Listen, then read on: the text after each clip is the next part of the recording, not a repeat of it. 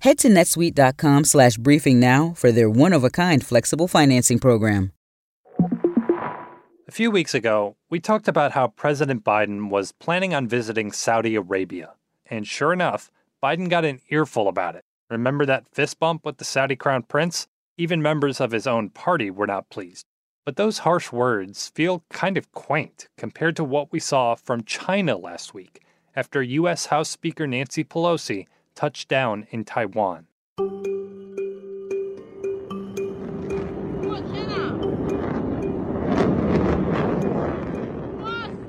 The Chinese military has now launched live fire military drills around the island. Visit Chinese state media saying this military show of force is the first time missiles launched from the mainland have flown over Taiwan. And China has every right to defend its sovereignty and territorial integrity. We are fully justified to do what we must. Today, we're going to take you to Taiwan with my guest, CNN senior international correspondent Will Ripley.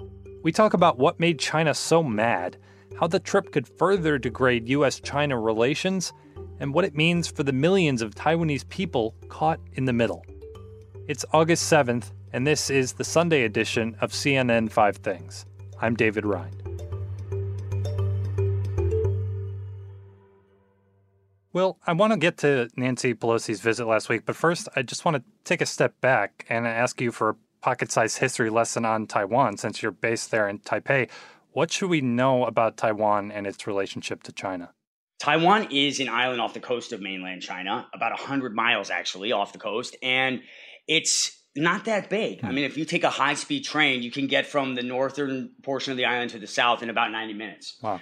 Taiwan has its own government, its own passport, its own military, its own currency. It's a major economic hub. It's the eighth largest um, in Asia, the 18th largest in the world by purchasing power parity. And they, they're a leader in um, a very crucial semiconductor, uh, high tech industry. They're the world's number one producer of chips that power our, our devices at the end of China's civil war, the losing side, the nationalists in 1949, fled here to Taiwan. There was a bloody civil war against the Chinese Communist Party. And so this nationalist party actually set up their own authoritarian government here. Monday's inauguration was the crowning moment of a democratic journey, which began in 1987 when Taiwan's ruling Nationalist Party ended close to four decades of military dictatorship back in the 1990s, Taiwan fully democratized. So they switched from authoritarian rule to democracy and had direct presidential elections. Their first direct presidential election was 1996. Calling his next term a new era of popular sovereignty, Lee Teng-hui has put the international community and his giant neighbor mainland China on notice. Democracy here is very young and and as a result it's also fragile. It's fragile because of the threat that it's under. You know with the ruling communist party in beijing claiming that taiwan is part of its own even though the communists have never ruled over this island because it was the losing side that came here and took it over. But but xi jinping who's now you know arguably the the most powerful chinese leader since mao he wants to reunify with taiwan wants to bring taiwan back to in, in their words the motherland. They talk about this one china principle uh, meaning that there's only, they believe, only one China in the world and that Taiwan belongs to a communist ruled China. So uh, China, you know, really has tried to isolate them in terms of forcing countries to make a choice. Are you going to identify China or Taiwan as China? And now, you know, there's a lot of concern because China has essentially, by not condemning Russia's war on Ukraine, it's fueling a lot of speculation over China's intentions for Taiwan. So you mentioned that countries have to make a choice when it comes to Taiwan versus China. What kind of choice did the U.S. make when it comes to dealing with the island? So the U.S. has really tried to walk the tightrope, if you will. So China has a one China principle. Mainland China says there is only one China in the world.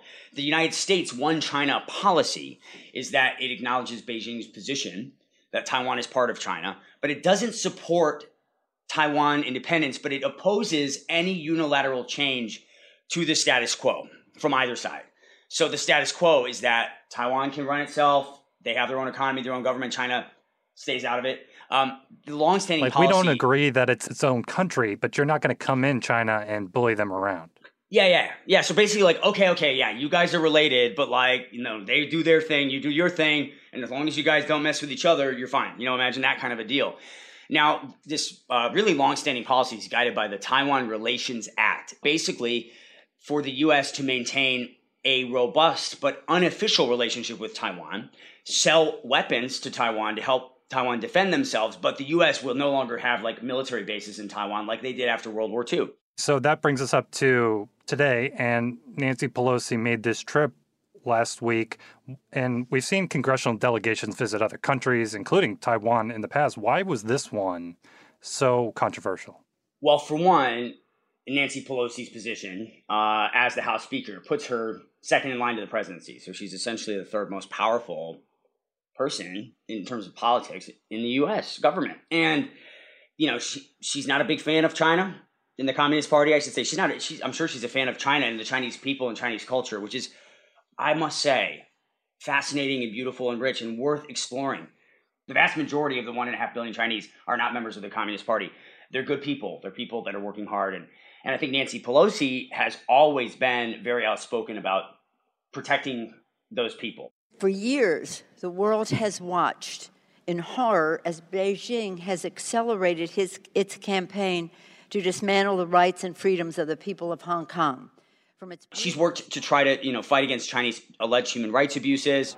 And it is a cause which will never die. She visited Tiananmen Square in 1991 with a group and like unfurled this banner Yes, we pick up. He Was chased off by police. If we do not speak up because of commercial interest in support of human rights in China, we lose all moral authority to speak up for them any other place in the world. Now, what's interesting is that when Pelosi wanted to visit Taiwan back in April but had to cancel because she got COVID, it actually didn't create much of a stir. The difference this time is that it's the proximity to this really sensitive period when Xi Jinping is set to enter this unprecedented third term as uh, China's leader. She would basically have to act tough so that he doesn't look weak. Uh, this is why, you know, President Biden publicly said that right now the U.S. military doesn't think it's a good idea for Pelosi to go to Taiwan.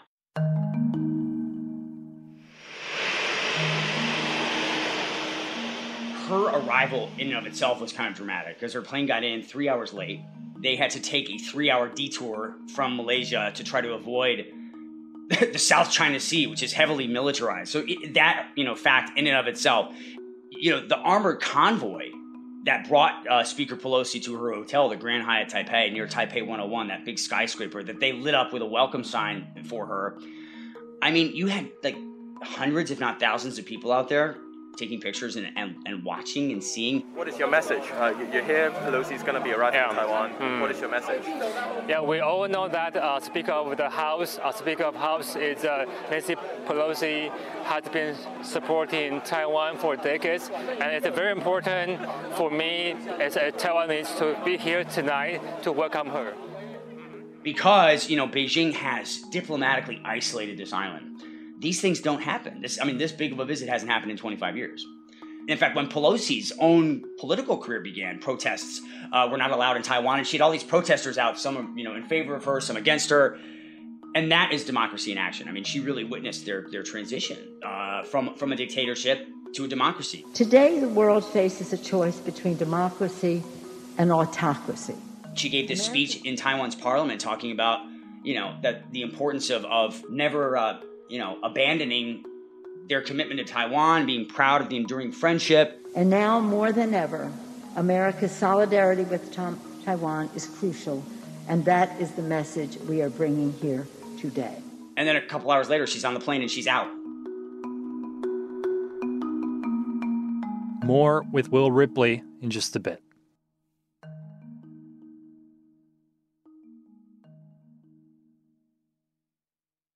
So, where we last left off, Will, Nancy Pelosi had just left Taiwan.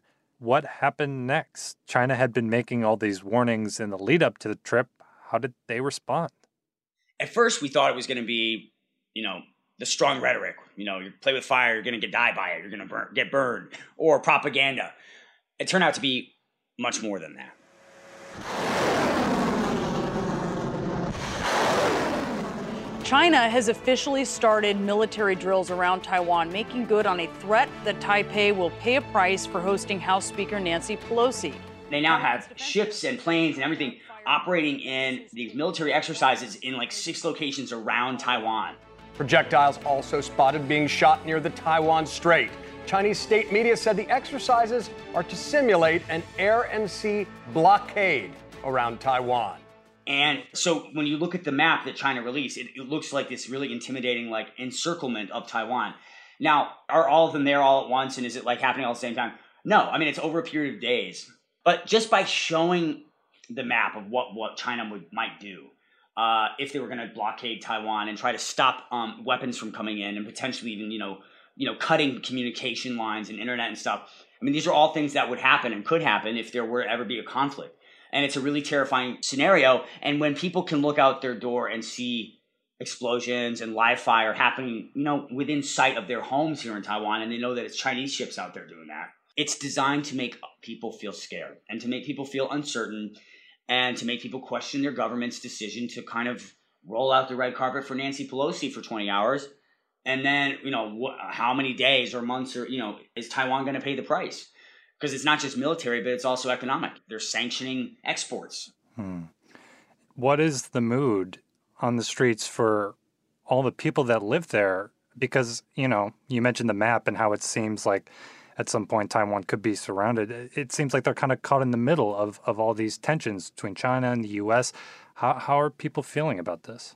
You know, it's interesting. I draw parallels to my years covering the Korean Peninsula. And when, even at the you know height of tensions, the fire and fury days where you you know you didn't know if President Trump was going to like send a nuke to North Korea and then what they would yeah, do. My button is bigger than yours, that kind of yeah, thing. Yeah, yeah, they were just took you know now they're like best buddies and they write each other love letters, but they were ready to push each other's buttons, nuclear buttons back then. And you know, and every you know everybody around the world was like you know there's this real sense of panic, and people that lived there were calm for the most part. It didn't faze them, uh, north and south people were like, yeah, you know, it is what it is. Uh, and I think that is just uh, what happens when you live in a place where your whole life you've kind of been told that this this threat exists, and yet your life has kind of continued on normally. People here have lived under authoritarian rule. I don't think anybody here, certainly the younger generation that's grown up with democracy, would like to see Taiwan ever get back to anything like that. So Taiwan doesn't have any way, in terms of military, to, to stand up against you know, face to face China's military. Although I say this, but look at Ukraine and Russia, right? I mean, right. Taiwan's really studying Ukraine and Russia. You know, how can they become more of an asymmetric? You know, they call it the porcupine strategy, where they just make it really, you know, annoying. Yes, maybe China could eventually do it, but it's going to be a lot harder than and it's more expensive and difficult than they expected. And hopefully, in that amount of time, allies, friends of Taiwan would come and help. I'm not concerned because I have my belief in the bravery of Taiwanese. And I think um, the visit of Speaker Pelosi to Taiwan also sends a very clear message to Taiwan that the U.S. has been a staunch supporter for Taiwan, and we firmly believe this. And I think that's why they see long term the value of a visit with someone like Nancy Pelosi is more than than telling her not to come. And when China may have just been waiting for an excuse to do this kind of thing anyway. Will, Ripley, thanks so much for the time. Appreciate it. Good to be with you. Thank you very much.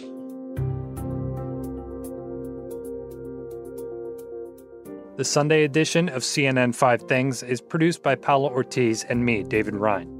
Our production manager is Matt Dempsey. Our senior producer is Mohammed Darwish. Our supervising producer is Greg Peppers. And the executive producer of CNN Audio is Megan Marcus. Have a nice week. I'll talk to you next time.